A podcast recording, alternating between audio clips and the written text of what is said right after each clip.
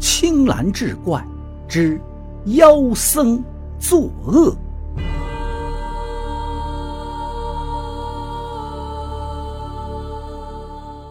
话说明万历年间，河南有个书生名叫王子清，写的一笔好字，尤其酷爱临摹名家书法，那写的是惟妙惟肖，十分的有才华。这年。正值大考之年，王子清收拾行囊，独自一人踏上了赴京赶考之路。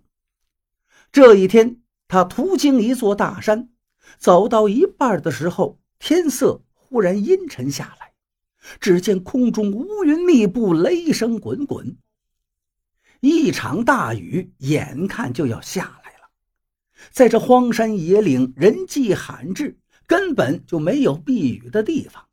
王子清便加快脚步，希望能找到个山洞，暂时躲避一下。大约走了一里路，山洞没找着，不远之处倒是出现了一座寺庙。王子清便向那寺庙疾步赶去。此刻，豆大的雨点已经砸了下来。走到寺庙大门口的时候，不知道怎么回事他就感觉一阵刺骨的阴冷从寺庙里传了出来，他不禁打了个冷战，心里隐隐觉得有些不安。这炎炎夏日，怎么会有感觉刺骨的凉意呢？正在此时，庙门缓缓打开，有一个老和尚从里面走了出来。只见他身披袈裟，手持禅杖。看样子应该是这庙里的方丈。他见到王子清站在庙前犹豫不决，热情地走了过去，说道：“阿弥陀佛，这位施主，马上就要下大雨了，赶紧请到寺中躲一躲吧。”王子清抬头和老和尚的目光对视了一下，就觉得一阵寒意涌入心头。不知怎的，他觉得这老和尚的眼睛十分空洞，没有一丝生机。王子清连忙摆手道：“多谢师傅好意，我急于赶路，就不打扰了。”说完，抬腿要走。老和尚一把抓住他的胳膊，笑道：“还是进来歇会儿吧，一会儿被雨淋了会生病的。”见老和尚如此热情，王子清不好意思再推脱了，便和他一起走进寺庙。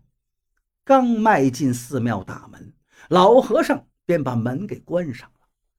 王子清向四周环视了一番，发现这里的一切都是死气沉沉的，他的心里又开始打鼓了。穿过了一个厅堂，他们来到了后院。后院的中央有个池塘。里面有十来个和尚正在洗澡，听到身后的响动，洗澡的和尚们转过头来，都盯着王子清看。他们目光怪异，似笑非笑，让王子清又吓了一大跳。此刻他心中不禁泛起了嘀咕：这眼看着就要下大雨了，这群和尚怎么还在洗澡呢？老和尚仿佛看穿了他心中的疑虑，便说道：“这池子是寺中的放生池，可洗去人身上的晦气。施主，快去试一试吧。”王子清越发觉得不对劲儿啊，便断然的拒绝了。此时，从池塘中上来两个和尚，他们拉住王子清的手脚。王子清大骇，高声问道。放开我！你们要干什么？此时，站在他身后的那个老和尚突然间变得面目狰狞，从背后使劲就推了王子清一把。王子清大惊，拼命挣扎，眼看要被推到水里的时候，突然从他背着的书笼里掉出来了一本书。说时迟，那时快，这本书突然发出一阵刺眼的金光。众和尚大惊，放开王子清，便要四处逃窜。只见那金光越来越多，越来越亮，刺到和尚身体的时候，他们纷纷发出痛苦的哀叫，缕缕青烟从他们身上升起。不多一会儿，这些和尚便不见了踪影。王子清惊魂未定，不知道到底发生了什么事儿。等他缓过神来，拿起掉在地上的那本书看的时候，这才发现。这正是自己前几天抄写的《金刚经》。王子清拿起这本书，冒着大雨跑出了这诡异的寺庙。在雨中不知跑了多久，他是一刻也不敢停留。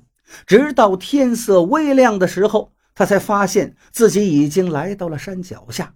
前面不远处是一个村落。敲开一户农家的大门，主人把他请了进去。喝了一碗热水之后，王子清将昨夜遇到的诡异之事讲给了主人听。那主人听完后非常惊讶，他告诉王子清，很多年前呢，那座寺庙里确实住着一些和尚，只不过这些人全都是恶僧，专门做一些坑蒙拐骗的勾当，大肆的敛财，有时候还下山打家劫舍。山下的老百姓是苦不堪言，那个方丈更是一个恶人，他不仅敛财，还强夺民女，是一个十足的强盗啊！王子清问道：“那我昨天遇到的，不正是他们吗？”主人却摇了摇头道：“这些和尚全都已经死了，前些年……”他们一伙和山上的另一伙强盗因利益之争起了冲突，山上的那伙强盗在某个夜晚突袭寺庙，把那些和尚全都杀死了。他们的尸体就在寺内暴晒着，没人愿意替他们收尸。没想到这些恶僧成了鬼，还想着害人，真是可恶至极。天光大亮之后。这个人又召集了不少村民，决定和王子清一起再去那个寺庙看看。众人浩浩荡荡来到寺庙前，王子清发现这里的景象和昨天自己的所见已经截然不同。那寺庙因为年久失修，早已坍塌了大半，而且这寺庙的庙门早就没有了。众人走进庙中。发现大门不远处有一具尸骸，从其穿戴可以看出，这就是那个方丈。再往里走，发现池塘中浸泡着十来具白骨，样子非常瘆人。王子清不禁冒出一身冷汗。在池塘的另一端，他们又发现两具尸骨，从衣物判断，这两个人应该不是庙里的和尚。而是被他们害死的路人。王自清和村民们将池塘中的白骨打捞起来，又把方丈的尸骨抬过来和他们堆放到一处，然后在寺庙内放了一把火，这些恶人的尸骨便化为了一缕青烟，他们再也不会出来害人了。随后，王自清又和村民们将那两具路人的尸骨埋葬，这才踏上了。赴京之路。